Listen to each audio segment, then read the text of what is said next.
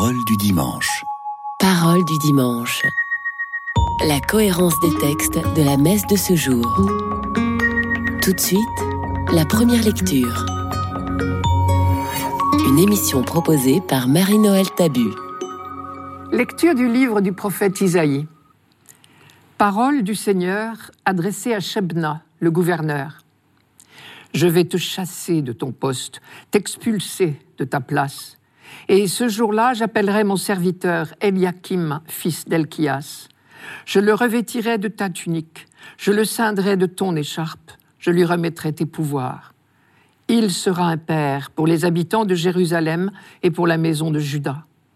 Je mettrai sur son épaule la clé de la maison de David. S'il ouvre, personne ne fermera. S'il ferme, personne n'ouvrira. Je le planterai comme une cheville dans un endroit solide. Il sera un trône de gloire pour la maison de son Père.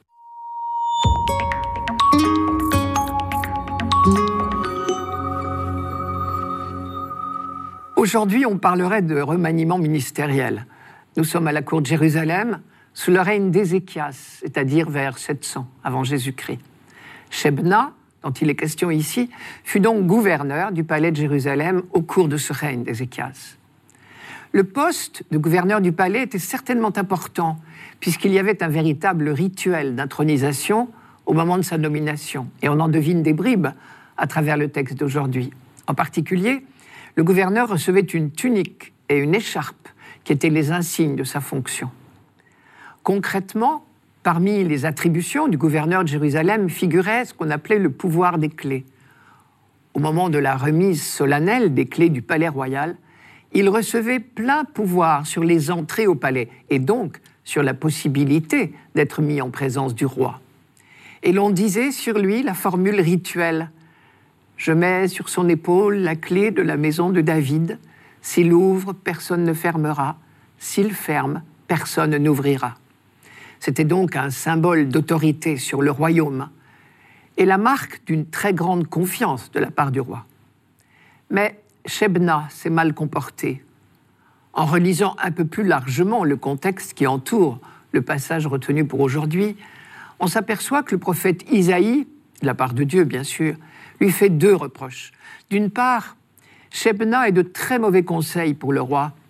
La confiance marquée par celui-ci l'autorisait très certainement à prendre position sur les affaires politiques. Et on devine que Shebna faisait partie du clan pro-égyptien. Je m'explique. Le père d'Ézéchias, le roi Akaz, avait dû accepter de mauvais gré la tutelle de l'empire assyrien. Le prophète ne l'avait pas souhaité, mais il estimait que la faiblesse du royaume de Jérusalem interdisait toute révolte. Ézéchias, au contraire, tout au long de son règne, cherchera à recouvrer son indépendance, quitte à s'allier avec l'Égypte. Cela lui coûtera très cher à lui et à son peuple, car chaque tentative de révolte contre le suzerain assyrien, chaque marque d'insoumission est durement réprimée. En 701, par exemple, l'empereur assyrien, Sennacherib, envahit toute la région, mata très durement les insoumis et annexa purement et simplement la plupart des villes qui composaient le royaume de Jérusalem. Et il aggrava considérablement les conditions financières de sa tutelle. Ézéchias fut bien obligé de se soumettre, définitivement.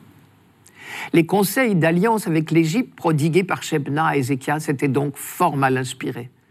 C'est le premier reproche que lui faisait Isaïe. Et il y en avait visiblement un second. Toujours entre les lignes, on devine que Shebna se préoccupait de ses propres intérêts et non de ceux du peuple de Dieu. Or, il lui avait été clairement précisé le jour de sa prise de fonction qu'il devait être un père pour les habitants de Jérusalem et pour la maison de Juda. La décision du prophète Isaïe est donc prise. Il annonce à Shebna sa destitution et son remplacement par un nouveau gouverneur du palais, Eliakim, un véritable serviteur du peuple. Ce texte a probablement été composé pour nous délivrer plusieurs messages. Premièrement, on peut s'étonner que la Bible, livre dans lequel nous cherchons fondamentalement une révélation sur Dieu, se complaise à tant de récits historiques, plus ou moins touffus d'ailleurs, et aux intrigues de palais, dont celle de Shebna et Eliakim, par exemple. Première leçon, Dieu n'est pas à chercher ailleurs que dans le creux même de notre vie. Et rien dans nos vies n'est trop insignifiant à ses yeux. Il se révèle au jour le jour dans notre histoire. Et c'est là qu'il nous faut apprendre à lire sa présence et son action. Deuxièmement, nous découvrons le rôle des prophètes. Tout d'abord, on devine que le roi était assez docile à ses conseils pour qu'Isaïe puisse se permettre d'intervenir dans les histoires du palais. Et on ne peut qu'admirer la véhémence du prophète, tout occupé, lui, des véritables intérêts du peuple de Dieu. C'est peut-être l'une des caractéristiques d'un véritable prophète. Troisièmement, la grande, l'unique préoccupation de Dieu, et qui doit être celle de ses serviteurs, c'est le service du peuple. Dans la Bible, on ne manque jamais une occasion de rappeler cela aux responsables et de leur dire que la seule raison d'être de tout pouvoir, celui du roi ou du gouverneur ou de tout autre pouvoir, est l'intérêt du peuple. À tel point que dès que l'avenir de son peuple est gravement en danger, Dieu intervient. Ici, par exemple, Dieu ne laissera pas son roi privé trop longtemps des collaborations indispensables. Enfin, dernière remarque, pour les auteurs du Nouveau Testament, il ne fait pas de doute que Jésus-Christ est le vrai maître des clés. C'est lui qui réellement nous met en présence du roi. L'Apocalypse en particulier en parle à plusieurs reprises. Dans la lettre à Philadelphie, par exemple, Ainsi parle le Saint, le véritable, qui tient la clé de David qui ouvre et nul ne fermera, qui ferme et nul ne peut ouvrir. L'auteur de l'Apocalypse ici a littéralement décalqué la phrase rituelle de l'Ancien Testament.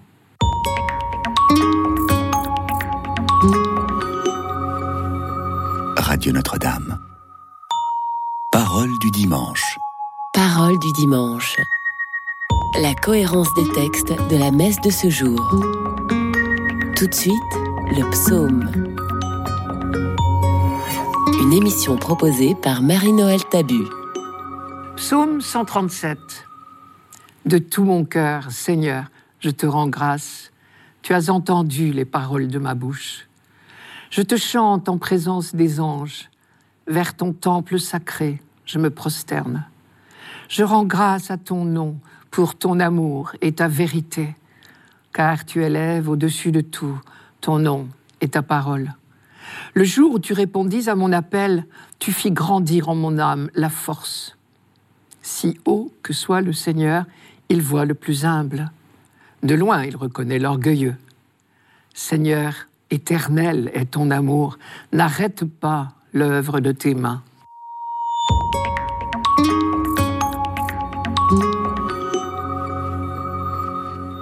Ce psaume est très court, puisque nous venons de l'entendre presque en entier. Mais chacun de ces versets, chacun de ces mots est chargé de toute une histoire. Cette histoire, toujours la même, bien sûr, que nous retrouvons dans tous les psaumes, celle de l'alliance entre Dieu et Israël. C'est Israël qui a été le peuple choisi par Dieu pour être son confident, son prophète. Confident de Dieu, il a eu cette révélation que Dieu est amour. Prophète de Dieu, il est chargé de le dire au monde entier. C'est, je crois, exactement le sens de ce psaume 137. Encore une fois, c'est Israël tout entier qui parle. Le je est un sujet collectif, comme dans tous les psaumes. Je le reprends tout simplement dans l'ordre, mais vous verrez qu'il est moins limpide qu'il ne paraît, d'autant plus que la traduction ne simplifie pas du tout les choses. Notre liturgie a choisi le texte grec, mais le psaume a été originellement écrit en hébreu, il ne faut pas l'oublier. Or, le texte primitif hébreu et sa traduction en grec sont par moments assez différents. Comme un certain nombre de psaumes, celui-ci commence par les deux mots de David, que l'on pourrait traduire à la manière de David. Il est bien certain que David avait le cœur plein d'actions de grâce. Je reprends le premier verset. De tout mon cœur, Seigneur, je te rends grâce. Le texte hébreu ne dit pas la raison de cette action de grâce. Sans doute est-elle évidente. Mais le texte grec explicite Je te rends grâce car tu as entendu les paroles de ma bouche. N'est-ce pas justement la caractéristique du croyant que d'être assuré en toutes circonstances que Dieu entend ses cris? Pour le peuple d'Israël, c'est une conviction bien ancrée depuis l'épisode du buisson ardent. Ce jour-là, Dieu avait dit à Moïse, oui, vraiment, j'ai vu la souffrance de mon peuple en Égypte. Je l'ai entendu crier sous les coups de ses chefs de corvée. Oui, je connais ses souffrances. Dieu sait, Dieu entend, Dieu connaît nos difficultés, nos souffrances. Et il nous donne la force de tenir debout, de ne pas nous laisser submerger par le mal. Si haut que soit le Seigneur, il voit le plus humble, avons-nous dit dans ce psaume. Beaucoup plus tard, Ben Sira le sage écrira La prière du pauvre traverse les nuées. Sous-entendu, elle atteint Dieu. Et plus tard encore, un autre fils d'Israël, vous allez deviner lequel, dira Je sais, Père, que tu m'exauces toujours. Vous avez reconnu la prière de Jésus lorsqu'il se rendit devant le tombeau de Lazare. Je continue le psaume. Je te chante en présence des anges. Là encore une difficulté, au moins une différence entre les deux textes hébreu et grec.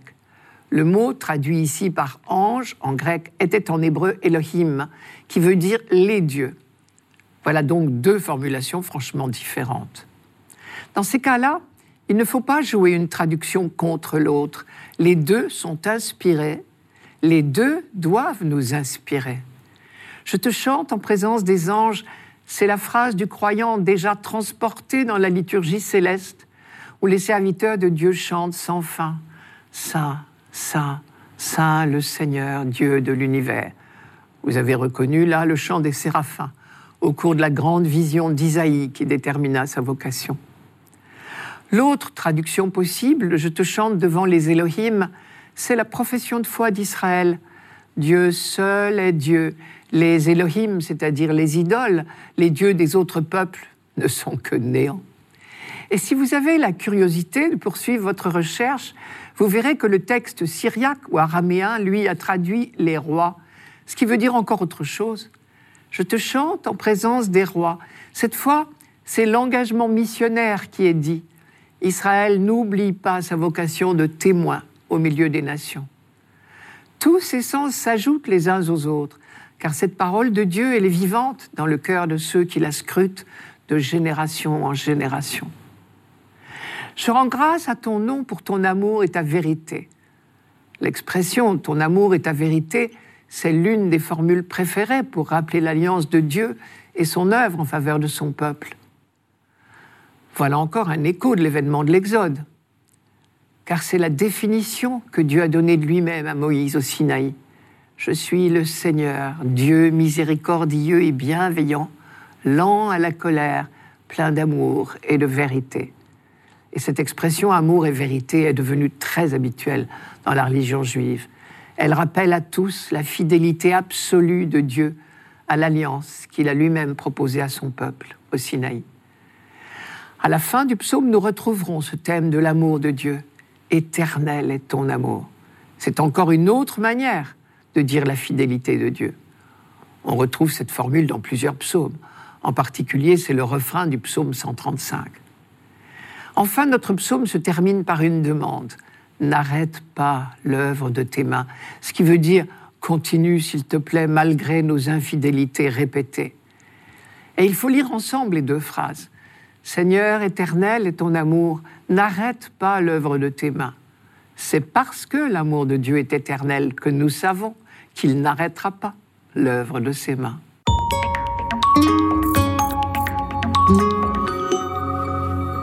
Radio Notre-Dame. Parole du dimanche. Parole du dimanche. La cohérence des textes de la messe de ce jour. Tout de suite, la deuxième lecture. Une émission proposée par Marie-Noël Tabu. Lecture de la lettre de Saint Paul apôtre aux Romains. Quelle profondeur dans la richesse, la sagesse et la connaissance de Dieu. Ses décisions sont insondables, ses chemins sont impénétrables. Qui a connu la pensée du Seigneur? Qui a été son conseiller? Qui lui a donné en premier et mériterait de recevoir en retour?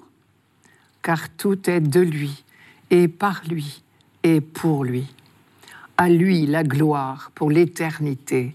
Amen.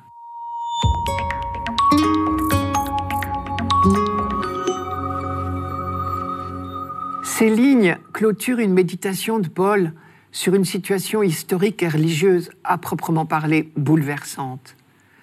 Toute l'histoire de ce peuple était celle de l'alliance que Dieu avait scellée avec lui au cours des événements de l'Exode.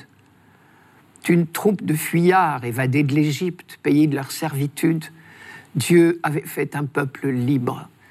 Il lui avait donné des règles de vie et lui avait promis une fidélité sans faille et un avenir resplendissant. Les prophètes avaient de siècle en siècle, et surtout au pire moment, rappelé à Israël qu'il était le peuple élu et qu'il pouvait compter sur la solidité du pacte que Dieu avait fait avec lui et sur le lumineux avenir qu'il lui avait promis. Je t'ai destiné à être la lumière des nations, afin que mon salut soit présent jusqu'aux extrémités de la terre, disait Isaïe. Et voilà que tout avait basculé la naissance de la communauté chrétienne a représenté pour Israël un déchirement de toutes les certitudes. Au sein même du peuple juif et émanant de lui est né un nouveau groupe de croyants, les fidèles de Jésus. Paul est l'un d'eux. Il est à la charnière de ces deux communautés, la juive et la chrétienne. Lui-même, au début, a ressenti comme une trahison de la cause juive la fidélité des disciples de Jésus à leur maître devenu chrétien à son tour, il éprouve au plus profond de son cœur un nouveau déchirement. Nous avons lu depuis deux dimanches la souffrance qu'il éprouve et les questions qu'il se pose. Le peuple élu va-t-il être écarté? L'alliance entre Dieu et Israël peut-elle être rompue au bénéfice d'un autre peuple? Pour méditer sur ce problème, Paul, en bon juif qu'il est toujours, fait appel à toutes les ressources de l'Écriture, ce que nous appelons aujourd'hui l'Ancien Testament. Il y trouve plusieurs motifs d'espérance. Tout d'abord, Dieu est fidèle à son alliance, aucun juif ne saurait en douter. Le Dieu d'amour et de vérité, au sens de fidélité, tel qu'il s'est révélé lui-même, ne saurait se renier. Les prophètes avaient été jusqu'à comparer cette alliance entre Dieu et son peuple à un lien d'amour, tel que celui des fiançailles ou du mariage dans un moment de grande infidélité du peuple, osait affirmer que Dieu déployait toutes les ressources de son amour pour ramener la fiancée infidèle. C'est moi qui vais la séduire, je la conduirai au désert et je parlerai à son cœur. Et là, elle répondra comme au temps de sa jeunesse. Et vous vous souvenez des promesses du prophète Isaïe, qui comparait l'amour de Dieu pour Israël à celui d'un époux, qu'aucune infidélité ne peut lasser. Par exemple, je cite, mon alliance de paix jamais ne sera branlante, dit celui qui te manifeste sa tendresse, le Seigneur. Et c'est pour cela que Paul a pu affirmer un peu plus tôt les dons de Dieu et son appel sont sans repentance. C'est dans ce même chapitre 11 de la lettre aux Romains. C'était notre lecture de dimanche dernier. Deuxième motif d'espérance, Dieu sait tirer le bien de tous les événements et même du mal. Paul l'a affirmé un peu plus haut dans cette même lettre aux Romains, je vous rappelle. Dieu fait tout concourir au bien de ceux qui l'aiment, c'est-à-dire de ceux qui lui font confiance. Et ce peuple continue à croire en Dieu. Paul en est sûr. Dans un premier temps, c'est le refus des Juifs devant l'Évangile qui est devenu, grâce à Dieu, la chance des païens qui ont été accueillis dans l'Église du Christ. Seul un petit nombre de Juifs, un reste d'Israël, pour parler comme l'Ancien Testament, y est entré aussi. Dans un deuxième temps, c'est ce reste d'Israël qui sauvera l'ensemble du peuple, qui n'a jamais cessé d'être le peuple de l'Alliance. Comment cela se fera-t-il? Paul n'en sait rien. Mais cet avenir lui apparaît absolument certain. Devant cette certitude, il tombe en admiration. Quelle profondeur dans la richesse, la sagesse et la connaissance de Dieu. Humblement, il retrouve les versets des contemplatifs de l'Ancien Testament. L'auteur du psaume 138, par exemple, qui chantait Mystérieuse connaissance qui me dépasse, si haute que je ne puis l'atteindre. Dieu, que tes projets sont difficiles pour moi. Ou bien le livre de la sagesse. Ses décisions sont insondables, ses chemins sont impénétrables. Et quand Paul s'exclame Qui a connu la pensée du Seigneur? Qui a été son conseiller il cite en fait les propos du prophète Isaïe. Qui a mesuré l'esprit du Seigneur? De qui donc a-t-il pris conseil Qui puisse l'éclairer Lui enseigner la voie du jugement Lui enseigner la science Lui indiquer le chemin de l'intelligence? Et c'est au livre de Job encore qu'il emprunte un autre verset. Qui lui a donné en premier et mériterait de recevoir en retour? Rappel salutaire pour les chrétiens auxquels il s'adresse, qui sont majoritairement de culture grecque et donc amoureux de la philosophie. Elle était à leurs yeux la plus haute vertu. Manière aussi de ramener ses lecteurs à une saine humilité. Les Juifs les précèdent sur le chemin de la sagesse. La découverte de la sagesse de Dieu, c'est à Israël que les chrétiens la doivent. Et dans cette foi même qu'il a hérité du judaïsme, Paul ne perd pas espoir. Les desseins de Dieu sont impénétrables. Il saura sauver son alliance.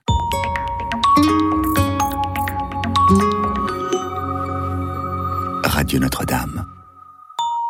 Parole du dimanche. Parole du dimanche. La cohérence des textes de la messe de ce jour. Pour finir, l'Évangile. Une émission proposée par Marie-Noël Tabu. Évangile de Jésus-Christ selon saint Matthieu. En ce temps-là, Jésus, arrivé dans la région de Césarée de Philippe, demandait à ses disciples Au dire des gens, qui est le Fils de l'homme? Ils répondirent Pour les uns, Jean le Baptiste, pour d'autres, Élie, pour d'autres encore, Jérémie ou l'un des prophètes. Jésus leur demanda Et vous, que dites-vous? Pour vous, qui suis-je? Alors Simon-Pierre prit la parole et dit, Tu es le Christ, le Fils du Dieu vivant.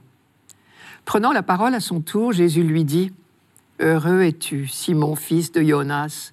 Ce n'est pas la chair et le sang qui t'ont révélé cela, mais mon Père qui est aux cieux. Et moi, je te le déclare, tu es Pierre, et sur cette pierre, je bâtirai mon Église, et la puissance de la mort ne l'emportera pas sur elle. Je te donnerai les clés du royaume des cieux. Tout ce que tu auras lié sur la terre sera lié dans les cieux, et tout ce que tu auras délié sur la terre sera délié dans les cieux. Alors il ordonna aux disciples de ne dire à personne que c'était lui, le Christ.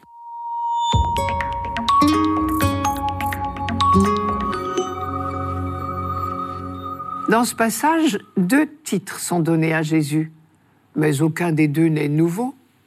Jésus s'attribue le titre de Fils de l'homme, ce qu'il a déjà fait neuf fois dans l'évangile de Matthieu auparavant, et Pierre lui attribue celui de Messie, Fils de Dieu, et il n'est pas non plus le premier à le dire. Premier titre, le Fils de l'homme. Une expression sortie tout droit du livre de Daniel au chapitre 7. Je cite. Je regardais dans les visions de la nuit, et voici que sur les nuées du ciel venait comme un fils d'homme. Il arriva jusqu'au vieillard et on le fit approcher en sa présence. Et il lui fut donné souveraineté, gloire et royauté. Les gens de tout peuple, nations et langues le servaient. Sa souveraineté est une souveraineté éternelle qui ne passera pas, et sa royauté, une royauté qui ne sera jamais détruite. Et quelques versets plus loin, Daniel précise que ce fils d'homme n'est pas un individu solitaire, mais un peuple, je cite encore, les saints du Très-Haut recevront la royauté et ils posséderont la royauté pour toujours et à tout jamais. La royauté, la souveraineté et la grandeur de tous les royaumes qu'il y a sous tous les cieux, elles ont été données au peuple des saints du Très-Haut. Sa royauté est une royauté éternelle, toutes les souverainetés le serviront et lui obéiront. Quand Jésus s'applique à lui-même ce titre de Fils de l'homme, il se présente donc comme celui qui prend la tête du peuple de Dieu. Le deuxième titre qui lui est donné ici, c'est celui de Fils de Dieu. En langage du temps, c'était exactement synonyme de Messie roi. Vous vous rappelez qu'à la fin de l'épisode de la marche sur les eaux, ceux qui étaient dans la barque s'étaient prosternés devant Jésus et lui avaient dit, Vraiment, tu es fils de Dieu. Ce jour-là, les disciples ne se sont pas trompés sur le titre. Ils ont bien deviné la véritable identité de Jésus. Mais cela ne veut pas dire qu'ils ont parfaitement compris la mission de ce Messie. C'est la puissance de Jésus sur la mer qui les a impressionnés.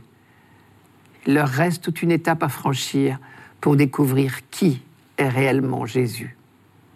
À Césarée, ce qui est nouveau, c'est que Pierre ne dit pas cela devant une manifestation de puissance de Jésus. Au contraire, dans les versets qui précèdent, cette profession de foi de Pierre, Jésus vient de refuser de donner un signe convaincant aux pharisiens et aux sadducéens qui le lui demandaient.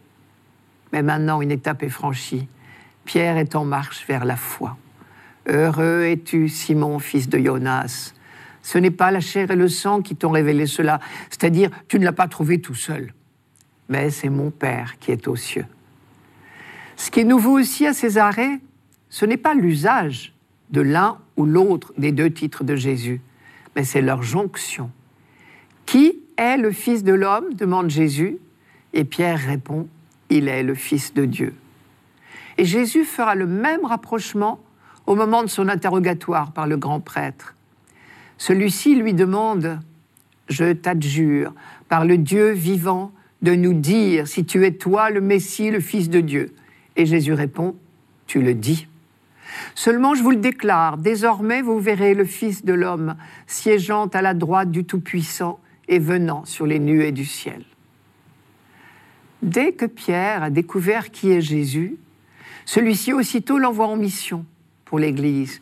Tu es Pierre, et sur cette pierre je bâtirai mon Église. Cette Église qui sera son corps et constituera avec lui le Christ total, le peuple des saints du Très-Haut, dont parlait le prophète Daniel. Et sur quoi le Christ construit-il son Église?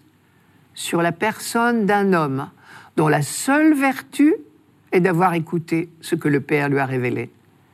Et Jésus ajoute, ce que tu auras lié sur la terre sera lié dans les cieux. Tout ce que tu auras délié sur la terre sera délié dans les cieux. C'est ce que l'on appelle le pouvoir des clés.